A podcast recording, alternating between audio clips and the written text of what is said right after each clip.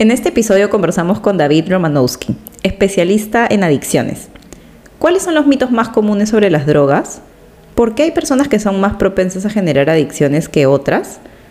¿Todo consumo realmente significa un problema? Quédate con nosotros en este nuevo episodio Cuestionemos Juntos. Invitamos amigos, conocidos o expertos que lograron diseñar su propia fórmula para cumplir sus sueños. Soy Carolina Gutiérrez y yo, Karina Montalbán, y en nuestro podcast viajaremos con nuestros invitados. Súmate a este vuelo en primera clase donde nos contarán cómo se atrevieron a hacer las cosas diferentes. Queremos que saques tus propias conclusiones a partir de sus experiencias. Aprenderemos de todo y más si es de alguien que ya juega el partido sin importar los resultados. Atrévete a cuestionarte y viajar hacia el cambio. Bienvenidas y bienvenidos a este nuevo episodio de Cuestionarte. El día de hoy tenemos un invitado todos los episodios decíamos con Karina, un invitado súper especial, pero en verdad es súper especial porque es experto en el tema. Tuvimos la oportunidad de escuchar un episodio de él en uno de los episodios, vaya la redundancia, de una de nuestras podcasters favoritas, que son las chicas de Se Regalan Dudas. Y nos encantó la mirada y el foco que le metí al tema que vamos a hablar el día de hoy, que es de drogas y adicciones. En mi caso, este tema en particular me toca muy, muy como cercano, porque he tenido familiares literal de mi familia nuclear que han sido adictos a diferentes tipos de, drogas, eh, mi tío, mi primo.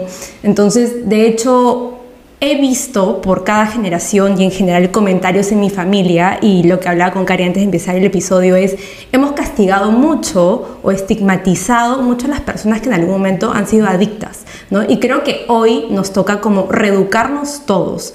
Y quiero darle el pase a Cari para que nos cuente un poquito cómo lo has vivido tú. De hecho, justo hablaba con Caro hace un rato y estaba pensando, yo soy una persona muy curiosa, o sea, siempre he sido súper curiosa y es lo que me llama la atención ya hoy a mis 29, casi 29 años, es que yo recuerdo en toda mi etapa escolar simplemente haber escuchado comentarios negativos o tabús de a las drogas dile no, a las drogas aléjate, que esto que lo otro, súper negativo y claro, yo siempre me cuestioné chiquita como pero ¿qué pasa con esto? O sea, ¿por qué suceden estas cosas? ¿Por qué la gente tiende a irse por las drogas por más de que lee los no y te, y te ponen en todos lados el cigarro, fumar te mata, etcétera? Pero aún así el ser humano lo sigue haciendo. Entonces me cuestionaba muchísimas cosas y yo creo también que desde la época en el, del colegio debemos como cambiar el enfoque de, de las drogas y adicciones, ¿no? O sea, debemos más bien hablar del tema, o sea, debemos llevar ejemplos tangibles, deberíamos llevar gente que ha vivido esto, o sea, que te cuente su experiencia, que realmente tú entiendas un poco los motivos, razones por los cuales deberías o no deberías consumir, o si te provoca saber cuáles son tus límites, o de repente tener una visión como mucho más amplia del tema y no simplemente que sea algo tabú. Entonces justo le decía a Caro, no hay información de eso en los colegios, o sea, no, te educan en los colegios de chiquito y ni te explican realmente qué es todo lo que puede llegar a suceder o no, simplemente te, te niegan, te cierran la puerta y al final una persona, al menos yo, a mí lo que me pasaba era, uy, pero ¿por qué? Y claro, eso más bien a veces en reuniones, en fiestas, cuando estás con amigos que ves que, que están probando, te, te invita incluso a decir, oye, pero si veo que ellos lo hacen, ¿no? Entonces, ¿por qué no, lo, ¿por qué no probarlo? Entonces, yo fui creciendo rodeada en un ambiente también de gente que hasta el día de hoy consumen, por ejemplo, no sé, marihuana, yo también a veces he consumido y la verdad que lo digo abiertamente porque a mí no me parece algo que sea tan como fuerte porque claro, nunca he vivido una adicción, ¿no? Pero hay personas que sí y hay que empatizar también mucho, pero entender también muchas cosas que suceden y creo que hoy como sociedad no estamos preparados para poner sobre la mesa este tipo de temas y realmente como conversarlas desde la empatía y desde la experiencia de otras personas y entender, ¿no? Así que eh, nada, quiero realmente con mucho gusto y, la verdad que muy emocionada de poder presentarles a, a David Romanowski. Él es profesor de la maestría en el estudio de las adicciones, egresado de la maestría en tratamiento de trastornos duales de la Universidad de Minnesota y es básicamente el men, el especialista en adicciones. Así que nada, el día de hoy queremos romper mitos, queremos romper tabúes sobre este tema y, y tener una, exacto, tener una conversación así llena de cuestionamientos. David, queremos arrancar contigo con la pregunta que le hacemos a todos nuestros invitados de en qué etapa de tu vida te encuentras y cuándo fue que empezaste a cuestionarte. Bueno, ¿en qué, eh, ¿en qué etapa me encuentro? Pues actualmente ejerciendo como profesionista, obviamente dando clases y consultas psicoterapéuticas sobre este tema de las adicciones. Y pues cuando me empecé a cuestionar, yo creo que desde muy pequeño me empecé a cuestionar cosas, pero me gustaría compartir que en relación a, a este tema en particular, yo empecé a notar a mis 18 años en un viaje que hice que muchas amistades en aquella época consumían muchas sustancias y frecuentemente.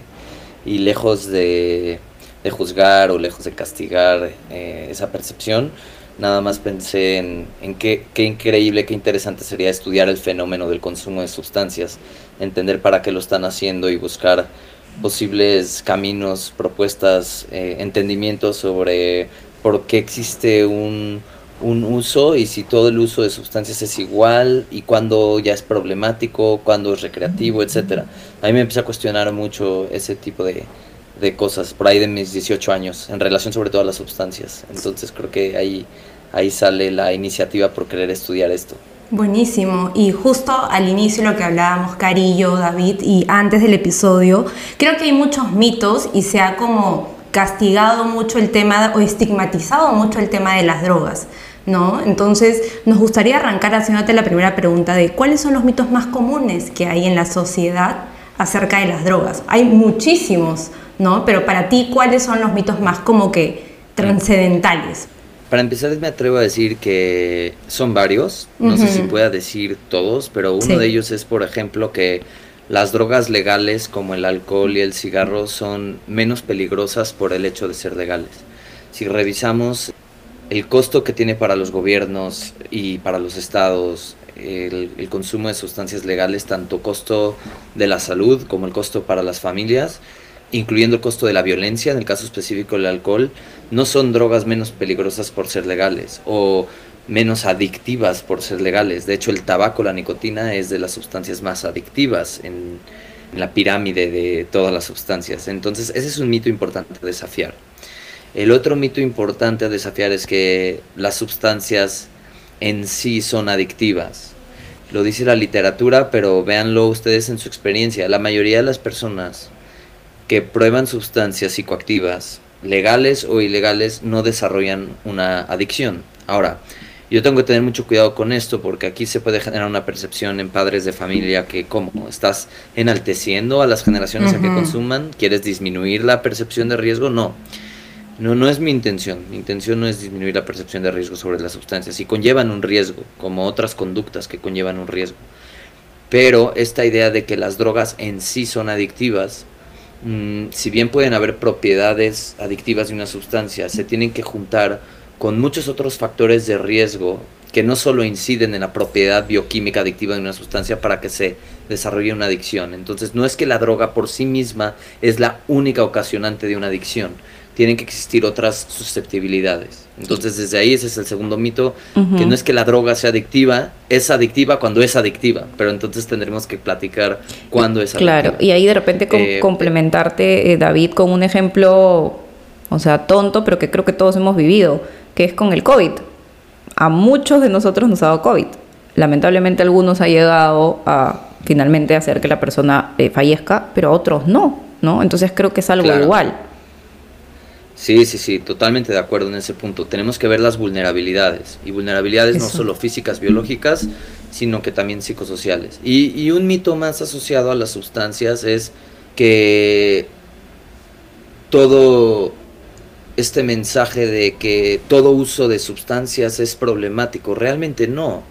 Realmente hay distintos usos de las sustancias. En ocasiones sí hay un uso problemático de ellas, pero en otras circunstancias, si bien manejadas, a veces hay hay un uso recreativo, a veces hay un uso espiritual, a veces hay un uso social, pero no siempre el, el, uso es adictivo. A veces hay el uso de drogas para mitigar dolor físico también, para eso están los analgésicos. Entonces, no es que las drogas, ese es un, un, un, mito más, que las drogas son malas. No, no es en sí que las drogas son malas. Depende mucho de la intencionalidad, el objetivo, el propósito y el contexto en donde se están utilizando estas sustancias para determinar si son problemáticas o no. Entonces, estos serían como, diría yo, los, los tres mitos principales. El primero, repito, uh -huh. que las drogas legales son menos peligrosas. El segundo, que las drogas en sí son adictivas y el tercero que todo uso que todo uso de sustancias es un uso problemático. Creo que diría yo que son los tres principales mitos que hay en torno a las sustancias. Buenazo, David. Y justo ahí alineado al segundo mito venía también un poco nuestra segunda pregunta, ¿por qué es que hay personas que son mucho más propensas a generar adicciones versus otras, ¿no? Porque yo conozco muchísima gente que consume, como tú dices, de forma recreativa y a veces sus momentos recreativos son bastante frecuentes en la semana, pero no por eso son personas que no pueden vivir sin consumir.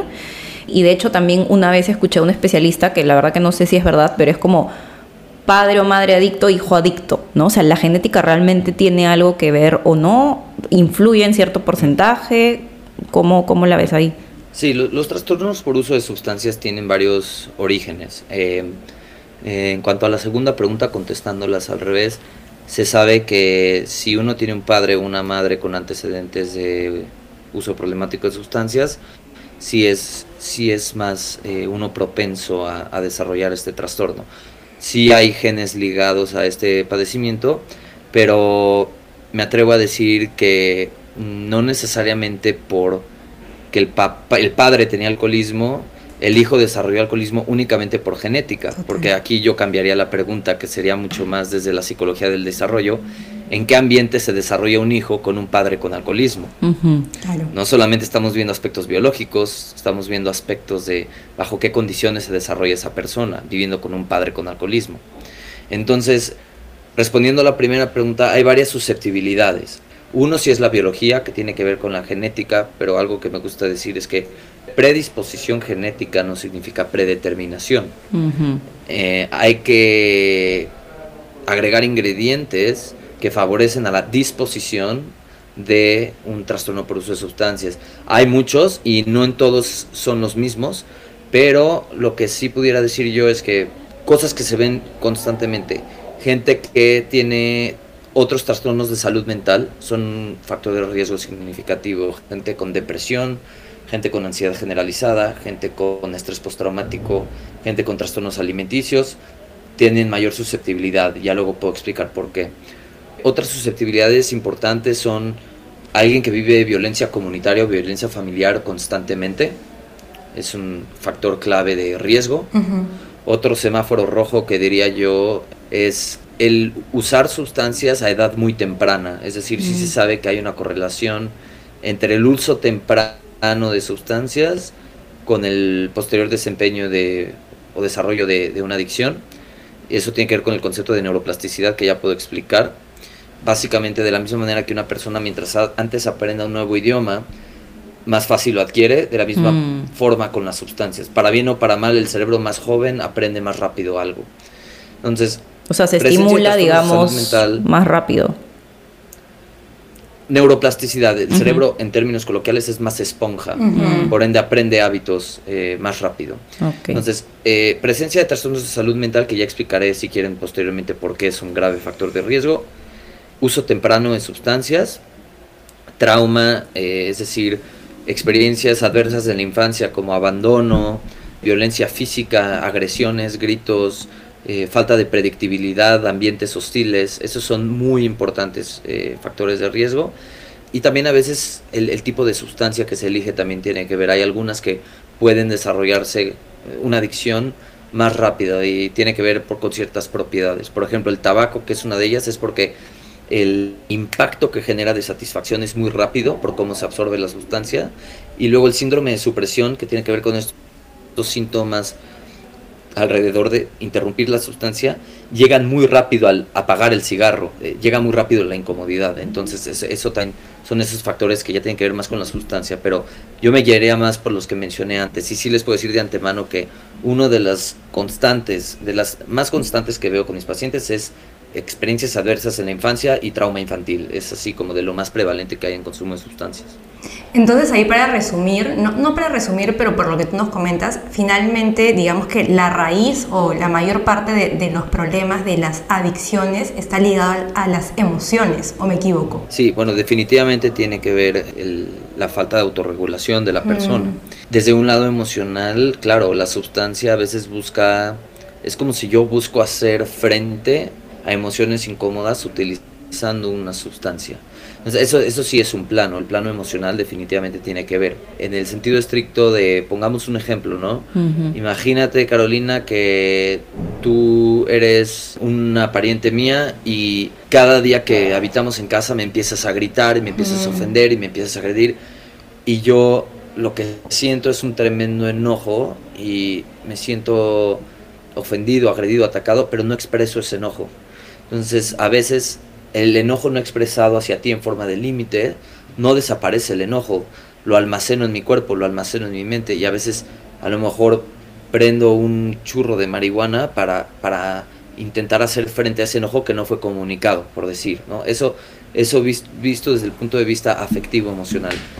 Visto desde el punto de vista de los trastornos de salud mental, la adicción suele ser, lo comento mucho en mis conferencias, una automedicación. Es decir, yo tengo un, graves problemas para dormir, utilizo marihuana para poder conciliar el sueño. Tengo una cuestión del déficit de atención muy importante y consumo cocaína porque es una sustancia que me permite enfocarme, me hace más productivo. Justamente que se le da a un paciente con déficit de atención, por ejemplo, un estimulante controlado, porque la, la cocaína no sabemos si está controlado, regulada, y dónde lo está consumiendo la persona, y el estimulante que prescribe el psiquiatra en ese ejemplo es una medicina controlada. Entonces es una automedicación, pero también desde el lado emocional, como bien mencionan, emana de una falta de autorregulación emocional, mucho brindado por el clima que rodea a la persona. A mí me gustaría, David, ponerte un ejemplo específico que me ha pasado en mi círculo cercano para que nuestros oyentes puedan familiarizarse como que mucho más coloquial, más fácil con, con lo que tú vienes a, contarnos el día de hoy y enseñarnos, ¿no? Yo, por ejemplo, en mi círculo cercano muchas veces he tenido amigos que quizás sí empiezan, acá en, en Perú le llamamos juerga, la fiesta, un viernes por la noche ¿no? Quizás fuera de Lima, en, una zona campestre. Y claro, empezó el viernes a las 7 de la noche tomando alcohol y a todos nos vamos a dormir quizás 3, 4 de la mañana y esta misma persona sigue tomando alcohol hasta más o menos las 2 de la tarde del día siguiente, es decir, el sábado. Yo cuando vi eso en algún momento dije, acá hay un problema, ¿no? O sea, no necesito ser ningún, o sea, ningún experto para decir, oye, en verdad tiene un problema para poder controlar el tema. Entonces, esto pasa mucho. ¿Y qué me ha pasado a mí en mi círculo cercano? Que la gente tiende a normalizarlo. No, es que así toma. ¿No? Ya déjalo, él está acostumbrado a tomar así, cuando en verdad es una gran red flag decir, oye, en verdad no es para nada normal que alguien que empezó a tomar un viernes a las 7 de la noche, sea sábado o 2 de la tarde, y siga tomando, y siga teniendo la intención de querer tomar con la misma intensidad con la que inició hace 16 horas atrás. ¿Tú qué nos podrías comentar sobre esta situación en particular? Me atrevo a decir varias cosas. Primero, yo tenía un maestro psiquiatra durante la maestría en Minnesota que me decía, cuando vas a una fiesta y todo el mundo empieza a beber 3, 4 cubas y ya ves la fiesta a todo su nivel y de pronto ves una persona que al revés, esa persona lleva 8, 10 cubas o 10 caballitos de tequila y dice, ¿dónde está la fiesta?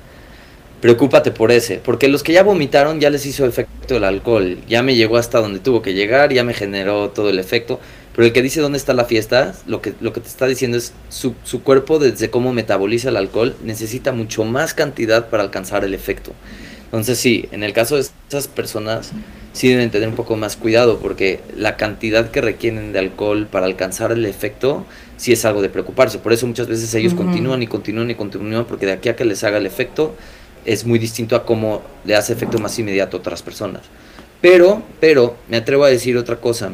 Hay que tener, hay que hacer una distinción en que beber todos los días, por ejemplo, no necesariamente es tener un uso problemático de la sustancia. Y doy un ejemplo breve. En muchos países de Europa, sobre todo Europa del Sur, eh, la gente bebe diario alcohol. Eh, diario toma una copa o dos copas de vino con la comida y no hay ninguna consecuencia negativa asociada. Es un consumo moderado, controlado, en familia y con un propósito de conexión. Y luego tenemos países como en Latinoamérica, lo es muy frecuente y en Estados Unidos también, en donde las personas, si te das cuenta, muchos de ellos podrán no consumir seis días a la semana, pero el día que consumen es una intoxicación total, algunos se accidentan, tienen conflictos en pareja, tienen conflictos en las discotecas, hay peleas. Entonces, el, el, consumo problemático, si bien hay, hay dos síntomas que ustedes mencionaron ahí, uno es tolerancia, que es cada vez necesito más para alcanzar el efecto deseado. ¿Y, eso sucede siempre? O sea, ¿tu cuerpo siempre va a generar tolerancia a por la cantidad de uso? Bueno, la, tolerancia se puede dar a lo largo del tiempo con el uso repetido, pero hay ciertas personas que adquieren tolerancia mucho más rápido que otras. Pero, pero la frecuencia del alcohol la tolerancia y lo que llamamos síndrome de abstinencia son solamente síntomas orientados a la cantidad de consumo. Mientras tanto, hay muchos otros síntomas para diagnosticar adicción que no solo tienen que ver con la cantidad, tienen que ver con consecuencias familiares asociadas, tienen que ver con pérdida de cumplimiento de obligaciones, tienen que ver con pérdida de control, eh, etcétera. Entonces, no solamente por beber frecuentemente tengo una adicción, necesitamos ver otros criterios. Buenísimo. Y ahí, para poder hacerte la pregunta que realmente quería hacerte, es, ¿todo consumo es sinónimo de problema? ¿No? Por ejemplo, vuelvo a, mi ejemplo de, de, mis amigos, ¿no? He tenido en algún momento amigos muy cercanos que sí, consumen quizás de lunes a domingo marihuana, ¿no? Y muchas veces el por qué consumen, algunos es para relajarse, para poder dormir, porque algunos no pueden dormir y conciliar el sueño, a través de la marihuana lo consiguen. Entonces, ahí, ¿qué opinas tú? No, el, consumo problemático, repito, no solo tiene que ver con la frecuencia, yo lo que diría es que tiene que ver mucho con la pérdida de control. Incluso yo que he probado la marihuana también o que he consumido alcohol, cada vez que lo voy a hacer estoy, estoy consciente de, bueno, qué, cuánto quiero consumir, eh, mm, en qué ocasión, con qué cantidad. O sea, e, estoy como muy consciente de lo que quiero hacer. Cuando ya existe una adicción, no es un uso consciente de la sustancia. Eh, a veces la persona ni se da cuenta. Es como, vean el fumador que está uno tras otro, no, no se está dando cuenta cuántos, eh, cuántos cigarros está fumando. Entonces, tiene que ver, entre muchas otras cosas, con la pérdida de control y tiene que ver con consecuencias negativas asociadas en múltiples áreas, económicas, sociales, familiares, personales, incluso hasta, hasta físicas, ¿no? Como este ah. fumador de tabaco que parece que va a toser los pulmones de la cantidad de efectos que se ha generado en sus órganos y sigue fumando pese a esas consecuencias negativas. Y ahí, David, de hecho, hablabas tú al inicio del tema de los trastornos de la personalidad sí, sí me gustaría profundizar un poco más en eso y que nos cuentes, porque una vez también, por ejemplo, en algún momento un terapeuta mencionó, porque yo tenía una persona muy cercana diagnosticada como borderline, como que ese diagnóstico estaba muy asociado a el tema de adicciones. ¿no? O sea, ¿cuál es, o sea, es realmente así? O sea, hay realmente trastornos de la personalidad que sí o sea, como que tienes que tener mucho más cuidado con la persona y de pronto como que tratar de sacarlo, alejarlo de ese círculo o no tentarlo o cómo es que funciona. Sí, bueno, eh, recordemos una cosa, eh, mencionan los trastornos de salud mental, algunos son de la personalidad y otros son de otras categorías, ¿no? Nada más para hacer un paréntesis. Eh, la depresión mayor se refiere a trastorno del estado de ánimo, ¿no? Por ejemplo, el trastorno límite de la personalidad se refiere a un trastorno de la personalidad, como bien señalan y hay otros trastornos, por ejemplo, trastorno del neurodesarrollo como déficit de atención. Todos estos pueden ser graves o red flags que ustedes mencionaban para desarrollar trastorno por uso de sustancias por la comorbilidad. Eh, y, y, déjeme explicar un poquito específico a la, pregunta que mencionas. El trastorno eh, límite de la personalidad eh, tiene varios criterios que por eso hacen susceptible a la persona a consumir sustancias. Entre estos criterios eh, suelen ser personas con altos niveles de impulsividad. Entonces, una persona que tiene altos niveles de impulsividad suele tener eh, baja capacidad para detectar sus emociones a tiempo y sus reacciones. Y ahí es donde puede caer en un uso problemático porque tengo cualquier malestar y busco esa sustancia para remediarlo. Actos tienen actos muy impulsivos. Pero también el asunto de los borderline es que suelen tener también fluctuaciones en el estado de ánimo constantes. Y eso también genera mucha autorregulación, falta de autorregulación emocional y van a buscar hacer frente por medio de una sustancia. Repito, no todos los borderline tienen adicciones, pero mm. sí es una como un caldo de cultivo que puede hacer propensa a la persona a caer en eso. Otras cosas que les pasa mucho a los borderline es que tienen mucha dificultad para entablar relaciones estables con, con, sus seres queridos. Tienen un patrón de relaciones muy inestables. Entonces también tienen muchos, muchos conflictos interrelacionales. Entonces ahí también puede venir el consumo de sustancias. Y también hay que entender que en muchísimos casos, si bien no todos, pero en muchos casos de trastorno borderline, vemos frecuentes historias de abandono o de abuso de los padres. Entonces también es la búsqueda de hacer frente a traumas infantiles o heridas de la infancia por medio de las sustancias también. Entonces ahí, ahí está eh, una de las tantas razones por las cuales alguien con TLP o trastorno límite de la personalidad lo hace susceptible a tener estos comportamientos adictivos. Además de que, una última cosa, además de que tienen suelen expresar una constante sensación de vacío. Y entonces la, la sustancia viene como a, a, generar esta ilusión de que por medio de ella me siento plena y, o lleno o llena, etc. Y en ese sentido, David, digamos que las personas que están pasando por una etapa de depresión, que están siendo medicadas, claramente también son mucho más propensas a poder generar algún tipo de adicción. Bueno, no, repito, no todas las personas con depresión van a tener una adicción, pero sí puede ser un, em, un factor de riesgo en el sentido estricto de si yo tengo muy bajo mi estado de ánimo y muy poca motivación, a lo mejor busco el alcohol que me produce temporalmente una sensación de euforia, por ejemplo. Claro. Entonces es, es la búsqueda de automedicarme con el alcohol para hacerme sentir un poco más eufórico por el momento. O, curiosamente, a muchos, mucha gente con depresión le dan antidepresivos. Los antidepresivos son una medicina, un medicamento que eleva niveles de serotonina, que es un neurotransmisor asociado al estado de ánimo. Pero ¿qué creen? La cocaína también eleva niveles de serotonina. Entonces, a lo mejor si yo no estoy tomando un medicamento porque estoy deprimido y lo necesito, al no tomarme un medicamento como un antidepresivo, a lo mejor la cocaína lo que me da es lo que me daría en teoría el antidepresivo, que es elevar esos niveles de serotonina para sentirme relativamente más motivado, por decirlo así. Entonces a eso me refiero con automedicación, es la búsqueda de realmente quererme hacer sentir mejor porque orgánicamente no estoy generando esa cantidad de neurotransmisores, por decirlo así, para alcanzar un bienestar. David, y ahí quiero poner sobre la mesa justo algo que acaba de suceder a nivel mundial como noticia en, los últimos, en las últimas semanas, que es todo este tema de el juicio de, Johnny Depp y de Amber. Es claro que Johnny, está dicho por todos lados, sufría de, adicciones ¿no? a las drogas.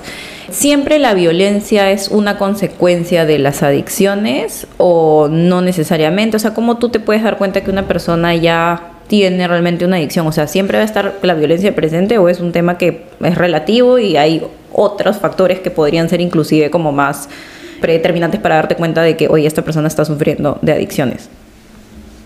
Mm, bueno, primero, lo que veo en mis pacientes, por decir, es que en muchos de ellos, no en todos, pero gran parte de la razón por la que están consumiendo es, diría yo, que la violencia es el origen, es el origen de, de muchas de las adicciones.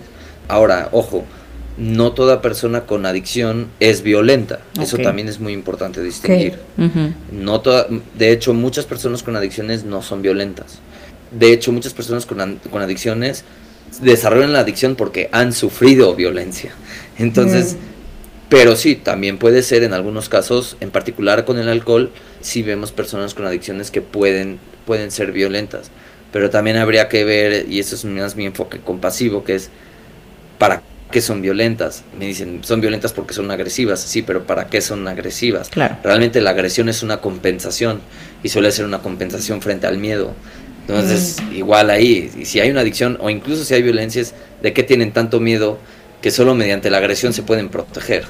Entonces, creo que la, la violencia puede ser origen y consecuencia, puede ser las dos. Entonces, dependería del caso, pero sí veo, veo mucho que la violencia es el origen de muchas de las adicciones y la adicción es el intento de hacer frente a un ambiente hostil y violento.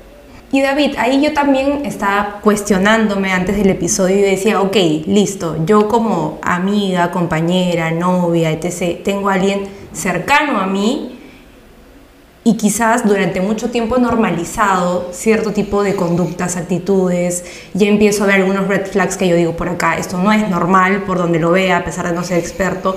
¿Cómo identificar para las personas que nos escuchan esas alertas para decir, ok, no puedo seguir normalizando estas conductas que sí son de una persona que está teniendo un tipo de adicción, ya sea mi papá, mi primo, mi tío, mi novio? ¿Cuáles deberían ser esas red flags? Bueno, yo creo que son, son varias y dividiría las, la pregunta en dos partes. La primera es cuáles son señales de alerta en una adicción y la otra es eh, cómo reaccionar siendo familiar. ¿no? Entonces, señales de alerta, si notamos que la persona está muy ausente, puede ser. En algunos casos la persona eh, deja de cumplir con sus obligaciones Eh, en el caso particular de adolescentes se ve mucho gente que, que llega a deshoras o que no avisa a la hora de llegada o que se encierra en su cuarto durante mucho tiempo. También hay síntomas físicos, en el caso de los fumadores de marihuana si traen los ojos muy rojos, en el caso de los que beben mucho alcohol puede ser que estén pasando como lo que en México llaman una cruda muy fuerte, eh, la resaca en Ecuador es el chuchaqui o cada mm. país le dice como, como se le antoja, pero hay como síntomas físicos, pero también síntomas de aislamiento, bueno, aislamiento, conductas, eh, a lo mejor en ocasiones puede ser mucha irritabilidad, eh, según depende también el tipo de sustancia y de la persona, pero pudiera ser aislamiento, llegar a deshoras, ausencias, falta de cumplimiento de obligaciones, fatiga, hartazgo, falta de higiene personal también, eso es muy importante porque al, final en la adicción hay una falta de autocuidado. Entonces eso desde el punto de vista de las, de las señales.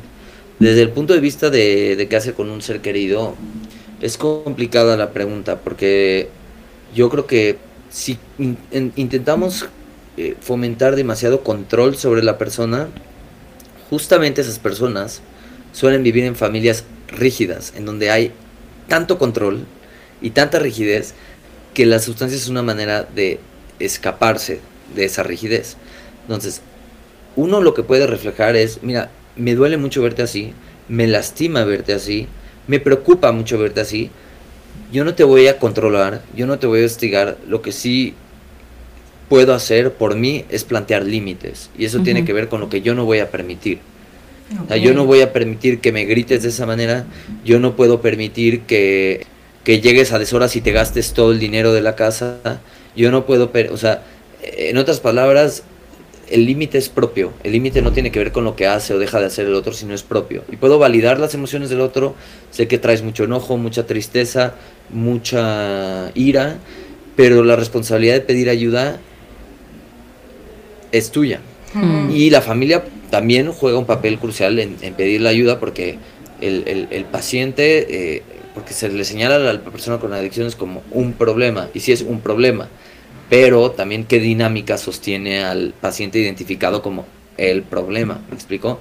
Entonces, mucho de lo que se trabaja también en el espacio terapéutico es cómo colocar límites desde el amor, no desde la violencia, no desde Exacto. te castigo todo, te quito todo, porque justamente en adicción hay desconexión, entonces si le quitas todo se desconectan más aún.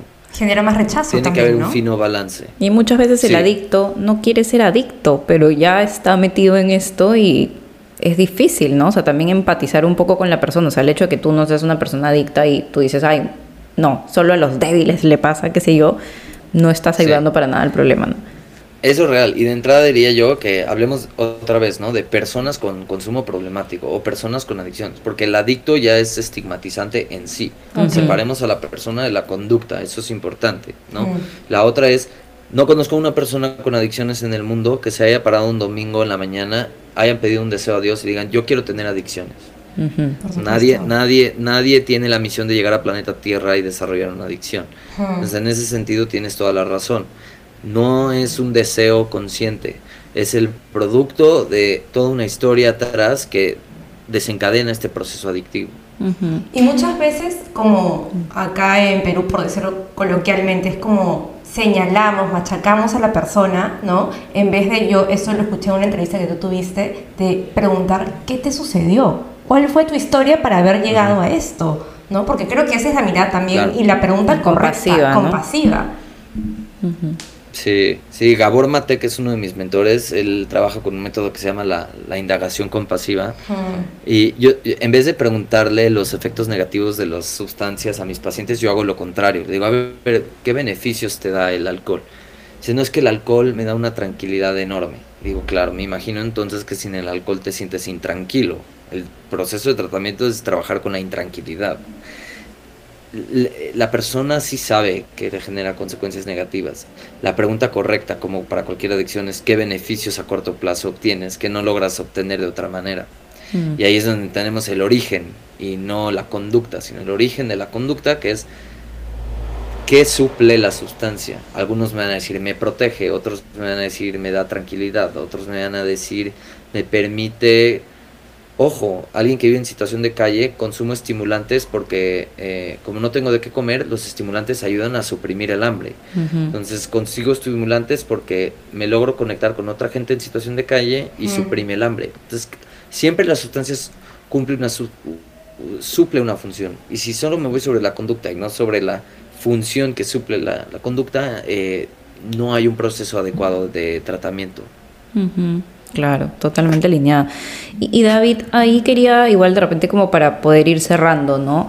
Desde tu punto de vista y como especialista en el tema, ¿cómo deberíamos abordar una cultura de prevención, pero correcta, ¿no? No enfocada en lo que yo te decía de estigmatizar, de simplemente negar, de simplemente decir esto no, no, es malo, ¿no? Sino cómo podríamos como sociedad cambiar ese chip y qué recomendaciones podrías dar como de cómo educar en casa también si es que tienes sobrinos, hijos, lo que sea, pequeños. Mm. ¿Cómo abordar el tema, no? Claro. Bueno, eh, les puedo decir primero cómo no abordarlo. En Estados Unidos en los años 80 se impulsó estos programas de DARE, que era de Dino a las drogas, y tan eficientes son que en Estados Unidos en los últimos 12 meses hubo 100.000 fallecimientos por sobredosis de, de opiáceos, por ejemplo. Eh, un programa efectivo de sustancias muchas veces ni se tiene que abordar el tema de las sustancias, tiene que ver mucho más con otros factores, vínculos familiares, sentido de vida, comunicación asertiva en casa, eh, estructura y límites. Otra que tiene que eh, incorporarse en un modelo preventivo es hábitos de autocuidado, ejercicio, yoga, meditación, lectura, ejercicios de respiración, baile, música, etcétera.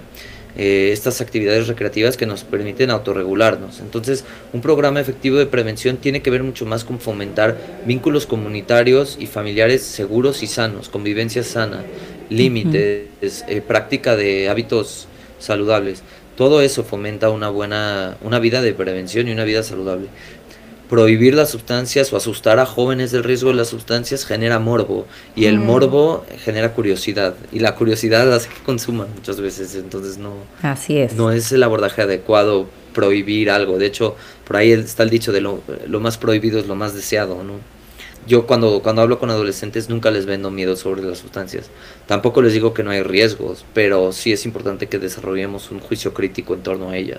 Claro, o simplemente abrir los espacios, si es que quieres saber pregúntame libremente qué quieres saber, ¿no? Y creo que... ¿Qué necesitas? Exacto, o sea, que te da curiosidad, qué quieres saber, ¿no? O sea, creo que no abrimos las preguntas a veces por miedo a, no sé, al escuchar que nos pueden preguntar o del hecho de que las personas estén siquiera pensando en eso, ya, o sea, termina siendo algo para nosotros como tabú de no, está pensando en drogas, ya, se va a empezar a drogar, ¿no? Entonces, creo que ahí tenemos que cambiar el chip como sociedad, ¿no? o igual, o igual que la, igual que la sexualidad, ¿no? Tal cual. Si alguien tiene un deseo sexual en la adolescencia, ya me voy a ir a acostar con alguien, no necesariamente, pero bueno, es un, es un deseo, es un deseo de saber, es un deseo de descubrir. Y si lo generamos un tema tabú, lo único que hacemos es generar, yo le llamo el, mercado negro del conocimiento. Como tú no lo, no lo abrimos en el espacio abierto y con confianza, lo voy a buscar por mi cuenta.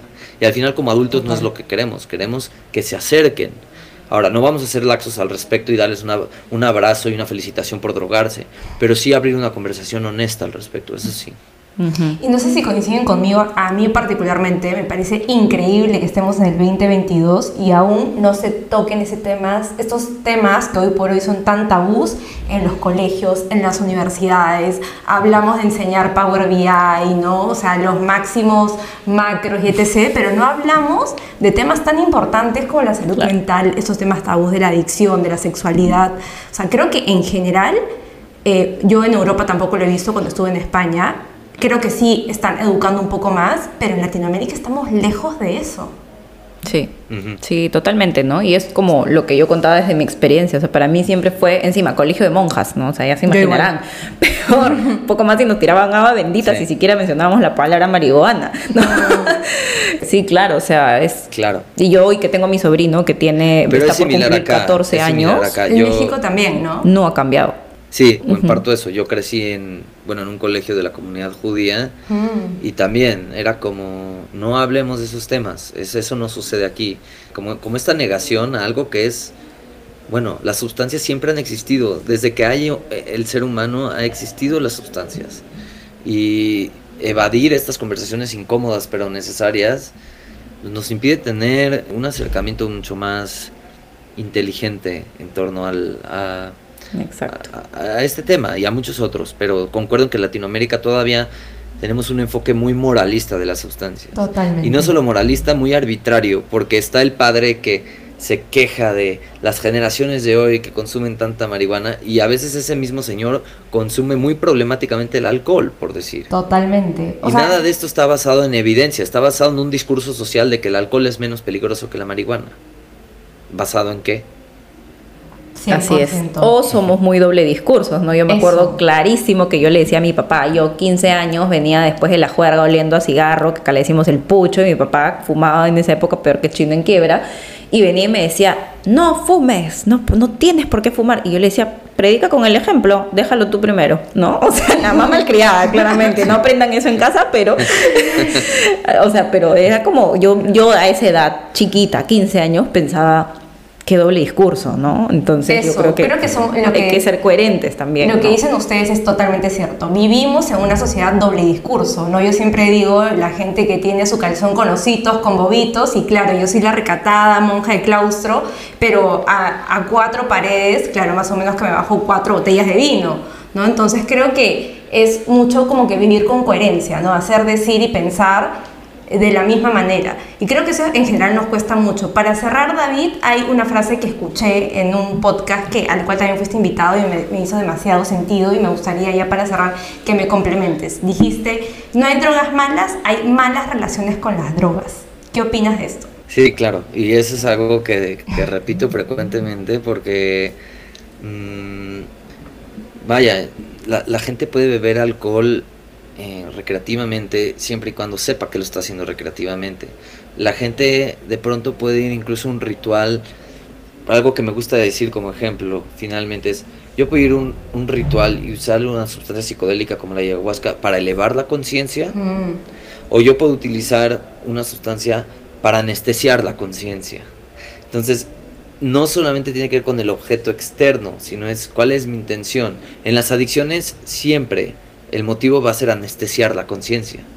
Mientras en una celebración de un aniversario con una copa de vino, comiendo un filete en un ambiente controlado, es para elevar el nivel de conexión y conciencia. Entonces, si es para elevar la conciencia es una cosa, si es para suprimir la conciencia es otra. Y en una adicción nunca hay, no hay conciencia. De hecho, justo parte de la adicción es la pérdida de la conciencia. Eh, eh, hacia allá va un, poco. Y, y, otro tema, otro ejemplo final para decirlo si para una persona eh, mayor de edad con artritis y dolor crónico le dan una marihuana controlada y regulada en un hospital para disminuir el dolor, no es una droga mala, es una droga que se utiliza para terapéuticamente para disminuir el dolor. Si un adolescente está consumiendo marihuana de la calle frecuentemente con una pérdida de control, no con un motivo de disminuir eh, no, un tratamiento controlado para disminuir la artritis, sino más bien es un uso totalmente problemático y sin conciencia, eh, la marihuana es el objeto externo, pero el caso 1 y el caso 2 se utilizan por motivos totalmente distintos, si soy claro? Entonces ahí está la intencionalidad y el contexto, no solamente la sustancia per se, porque igual el gimnasio puede hacerse de manera muy recreativa y saludable o se puede hacer el ejercicio de manera compulsiva y que todo el día esté pensando alrededor de eso. Entonces, eh, ¿desde dónde se está haciendo? Totalmente. Súper. Listo, te agradecemos David. Creo que ha sido muy aleccionador lo que hemos conversado hoy día. Creo que hay pocos espacios y pocas personas que quieren sumarse eh, a hablar de, temas así, pero poco a poco creo que estamos evolucionando. Sí. Sí, totalmente. Y creo que esto es lo que queremos hacer un poco con cuestionarte, ¿no? O sea, traer sobre la mesa temas que mucha gente quiere hablar, pero no, se, atreve, ¿no? Y, hay mucha curiosidad de por medio, ¿no? Creo que lo que falta es también ponerlo sobre la mesa, discutirlo, conversarlo y, informarnos, ¿no? Que creo que es lo más importante finalmente. Muchísimas gracias, en verdad ha sido un placer conversar contigo, qué capo que eres, en verdad felicitaciones y muchísimas gracias por estar acá con nosotras. Muchas gracias Carolina, gracias Karina por el, por el espacio, eh, mando un, abrazo muy grande a Perú, maravilloso país y gente que tienen y comida también. Acá te esperamos eh, con, un cevichito. Adelante, claro que sí. Un abrazo. Se cuidan mucho, gracias. Gracias. Gracias por acompañarnos en este viaje. Recuerda que puedes suscribirte presionando el botón seguir en la plataforma en la que nos estés escuchando. Si alguna de las preguntas que hemos hecho el día de hoy hizo que te cuestionaras y crees que le puede servir a alguien más, te invitamos a que lo compartas con esa persona. Nos vemos en el próximo episodio.